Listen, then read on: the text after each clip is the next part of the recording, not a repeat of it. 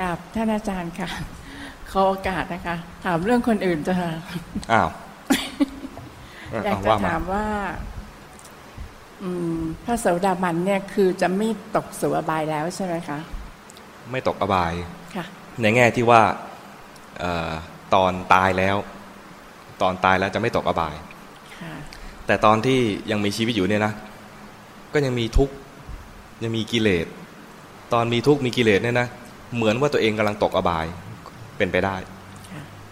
ทีนี้ยักษ์นี่ถือว่าเป็นอบายภูมิหรือเปล่าคะอ๋อยักษ์เนี่ยนะท่าเป็นอาจารย์เทวดาล่ไม่จบประเภทหนึ่งอ๋อเหรอคะเทวดาชั้นแรกสุดเลยเนี่ยเรียกว่าชั้นจาตุมหาราชอ๋อมีอะไรบ้างมียักษ์ มีนาค มีคนทัน มีอะไรอีกอะกุมพันธ์ เป็นเข้าใจแล้วเป็นหนึ่งในสี่ของเทพค่ะชั้นแรก พอดีว่า แล้วท่านอาจารย์ไม่เล่าต่อเลยคะว่า พระเจ้าพิมพิสารบอกว่า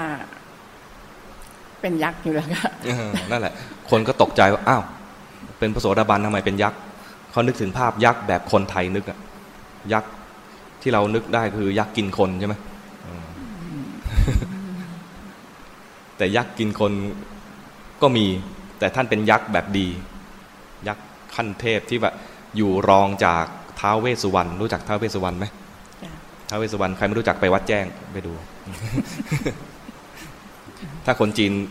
พูดถึงท้าวเวสสุวรรณก็ไปดูวัดโพธิ์องค์เดียวกันน่ะแต่จิตรกรศิลปินปั้นไม่เหมือนกัน คนจีนก็ใส่เครื่องทรงแบบจีน คนไทยก็ใส่ใส่เครื่องทรงแบบไทย ถ้าเป็นคนอินเดียก็คงอีกแบบหนึ่งนะ